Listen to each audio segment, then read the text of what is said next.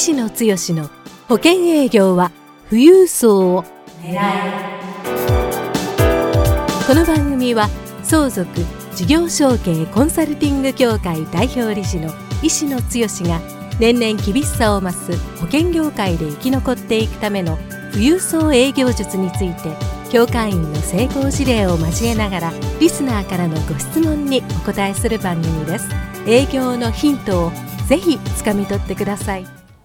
こんにちは三木友です。石野剛です。石野剛の保険営業は富裕層を狙い今日は第55回目をお届けします。石野さん今日もどうぞよろしくお願いいたします。はいどうぞよろしくお願いいたします。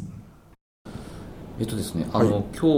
はすごく長いご質問をいただいてますので、はい、早速あの質問の方に入らせていただきます。はい、あのご本名でいただいてますので、ちょっとあのアルファベットで、はい、イニシャルだけですね。あの T さん T さんね、はい。から、えー、ご質問いただいております。はい。えー、データでは、はい、日本の預貯金の総資産のほとんどは、はい、60歳以上の方が保有しており、はい、今後の少子高齢化を考えると、相続事業承継は必要だと思っていますが、その層に行き着くのにどうすればいいのかが悩みです、石野さんのように、毎日100件の飛び込みが必要でしょうか実際飛び込みもしていますが、はい、確率として門前払いが多いですし、はい。はい、知り合うような場所に行くにはそれなりの資金が必要になります、とはいえ、法人の節税保険の廃止も含め、個人富裕層の相続需要も間違いなく出てくると思います、よろしくお願いいたします、という保険業の方からご質問いただいてます、あのちょっと石野さんがこの飛び込みされてらっしゃったっていうすごいあのどどうもその印象が皆さん強いようです。けど、ね、あえてここでもう一度あの否定というかですね私はあくまでも22年前の保険営業に入った時の個人マーケットの時に、えー、それも2ヶ月ぐらい飛び込みをしてそれ以降一切飛び込みはやっておりませんので、あのー、今はいかに飛び込みが非効率か、特に富裕層に向けたマーケティングで飛び込み営業というのは、あやっぱりやるべきでない、えー、ことだと僕は思いますのでね、えー、ちょっとその辺のイメージを皆さんに払拭する意味も含めて、えー、ここではあ訂正なら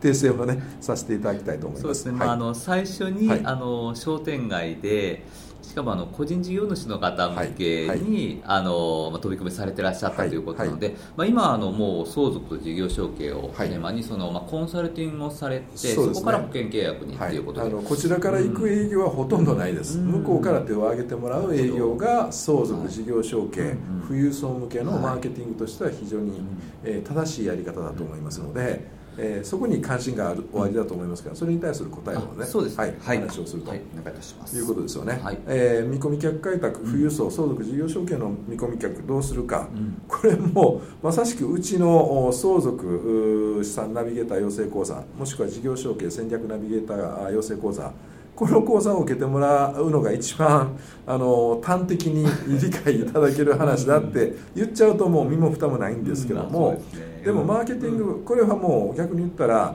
あの我々この講座相続で言ったら5年やってます。で今はですねこの9期それはもううちの1000名を延べ超えてくる受講生がやってきた成功事例を今はもう集めて、えー、いろんなパターンで成功してますよとこうやったら成功しますよと。で、それをもうお伝えするっていうような段階に入ってるんですね、えそういう意味で言ったらマーケティング、まあ、この講座は入り口のマーケティングから、えその見込み客が見つかった時にどんなお話をしてその次関心を持っていただいた方にどうヒアリングしてコンサルティングをして問題解決の流れになった時にキャッシュポイントである保険提案にどうつなげるか。これ一気通貫で6日間の講座で皆さんにお伝えしてるんですけども今は入り口のマーケティングですよね、ね、この話を、はい、じゃああの講座の内容でもあるんですけども、うん、せっかくですから、えーまあ、お伝えさせていただくとすると、はい、えー、新規の見込み客開拓あの T さんがおっしゃったようにもう日本の資産個人金融資産っていうのは60代以上の方がほとんど、まあ、持ってられるっていうかシェアが非常に高い。そういう人たちが富裕層でまさしく相続のマーケットですよね。だから、えー、至る所にそういう見込み客がいるはずなんですよ、で、えーどうやっていくかっていう話ですけども、えー、ここの部分で言ったら体系だったお話をさせていただくと、はい、えー、我々見込み客の開拓っていうのはどんなマーケットでも基本同じだと思いますけども2通りを考えましょうとい。うことです、はい、えー、一つはあ自分の今持ってる既顧客のお客様、えー、そういうところからニードを深掘りをしていきながら、えー、相続のニードがある方にたどり着いていくっていうやり方ですよね。それが一つ、はい、でもう一つは既顧客でなければ新規ということになりますので、新規のお客様をどう見つけていくかっていう話。まあ、あそこからプラスアルファ出てくるのが紹介ということにはなるんですけども、この紹介は一旦置いとくとして、えー、この既顧客と新規ですけども、これ体系だって我々講座でお伝えしてますけども既顧客、えにどんな話をするかって言ったら、要は向こうに相続の問題を持ってる人誰かいませんかって手を挙げてもらったらいいわけですよ。新規も同じです。どうやって手を挙げてもらうか。私相続の問題解決ができる人ですよっていうふうにちゃんと伝えるっていうことが大事になるということになりますので、はい、えー、そこの体系だったものは先ほど言った、次のそういう方にどんな話をするかからキャッシュポイントにどうつなげるかっていうところを、まあ、学ばないとこの入り口に戻ってこないっていう話なんかも分かんないですけども。まずは少なくともね自分は相続にの勉強をしているとかそういうようなこと、うんまあ、それはまあ座学でもいろんなところでね学ばれる機会があるかも分かりませんから。で、えー、そういう案件をこなしていくとそういう相続に問題がある方がどういう解決案を持ってるかっていう。あのここは間違いなくあの T さんがどれぐらいのキャリアがある方か分かりませんけども多分あの数十件のお客さんを持ってるだけでも2割3割の比率の方は自分が相続人要は親の世代から相続を受けるというようなあタイプなのかある一定の年齢になったらそろそろ自分の子孫の代に相続対策をしないといけないけどもどうしたらいいか。それで迷ってられる方っていうのはまあさっきの60代以上日本の人口から見て、えー、から考えるとね圧倒的にいるんですよね。だからそういう人に保険どうですか？非課税枠どうですか？って保険セールスパーソン的に入っていくから向こうが、あまあ避けてしまうというか引いてしまう。でもこういう問題がありますよねっていうような話を入り口のところの僕はあのそれは相続の話も事業承継の話もはたまた個人の話も法人の話も大体過去のポッドキャストを聞いていただいたらそんな回があったと思いますけどもアプローチトークでこんな話をしたら、え食いついてきますよっていうようなねそんな流れを一つ持つことが大事でしょうし何をおいても、え、自分があそういう相続の案件があったら私にご相談くださいっていうふうにどう日頃からアウトプットしておくかっていう。そういうことをして、えー、いくと向こうから手を挙げてくれるっていうような流れがもうこれはうちの受講生が何百人、まあ、1000人近く1000人のメンバーが卒業していって結果を出してるメンバーがそうやって、えー、回っていきながら案件が出てきて、えー、案件が増えてくるとキャリアになって、えー、保険セールスパーソンがある一定のキャリアを積んでいくことによってもうコンサルができるようになると同じようなパターンができるので、えー、既顧客がまず一つ。で新規の部分に関してはこれはちょっとハードルが高いように見えるかもわかんないですけどもやっぱり自分が相続の専門家であるっていうアウトプットをしてで向こうから来てもらう。これで言ったらやっぱりセミナー。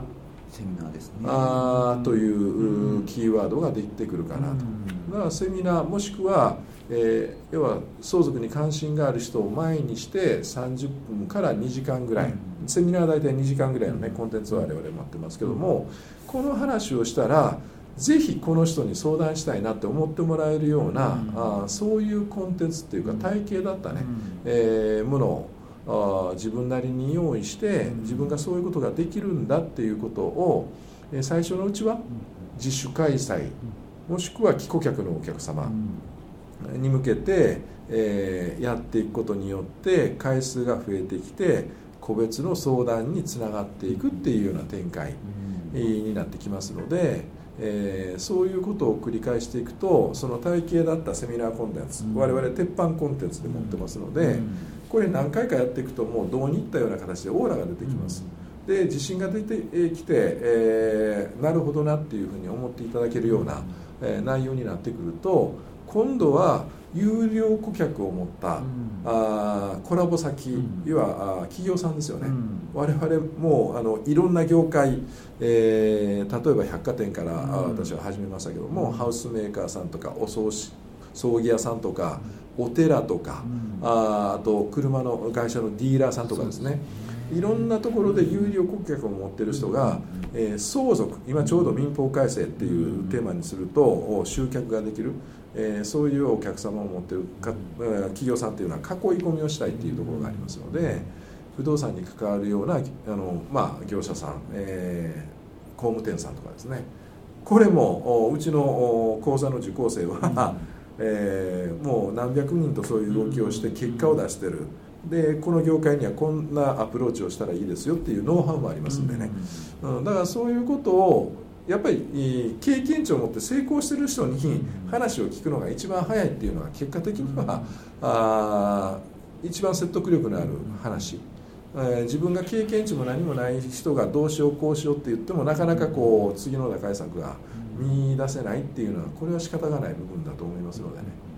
まあ私は20年かけてあのここまで、えー、もう見えるようになってきましたけども、えー、この T さんに対する答えになってるかどうかは分かんないですけどもアプローチとしては既顧客新規どういう形で、えー、相続自分のテーマを設けたところのお客さんに、まあ、アプローチができるかそこを真剣に考えてみていただくといいかなということですけどね、まあ、なかなか自分一人で悶々と考えても難しいかも分かんないですけども、えー、私が今今言えるところはね、えー、そんなお話になるかなということですかね。はい、あのまあ、相続事業承継、まあ、その層に行き着くにはどうすればいいかっていう話だったんですけども、はい、まずは既顧客の方に、はい、あのまあ、発信、はい、相続事業承継のご相談を受けられますよって発信をされながら、あの新規の方、まあ、これはあのセミナーがいいと、まあ、自主開催であったり、コラボ先、まあ、いろんな業界で、あのコラボ先のあのセミナーをやっていくと。いうことで。相続のセミナーやったら相続に関心がある方しか来ないですからね、うん。うん、で、ね、結構問題が深い方ほど、いろんな情報取りに来られるので、有料な見込み客が目の前に現れてくれます、そういう有料な顧客を囲い込んでるコラボ先さんとうまく組んでいくっていうのが最終的な、えサクセスパターンの、まあ、形になるかなというふうに思いますけどね。はい、はい、はいということで、えー、石野剛の保険営業は富裕層を狙え今日は第55回目をお届けしました、えー、石野さんどうもありがとうございました。はいどうもありがとうございました。番組からお知らせです。ただいま石野剛へご質問をお寄せくださった方へ富裕層の意外な素顔富裕層の性格から富裕層に好かれるポイントまでをプレゼントしています。http コロンスラッシュスラッシュ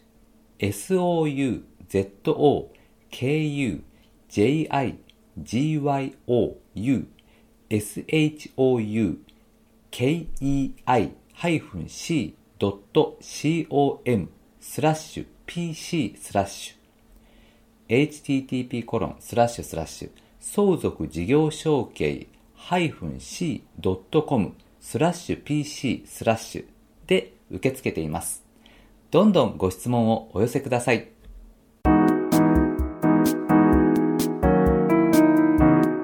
今回の番組はいかがでしたか？番組では医師の強への質問をお待ちしております保険営業は富裕層を狙えで検索していただきこの番組のホームページからご質問をお寄せくださいそれでは次回の番組を楽しみにお待ちください。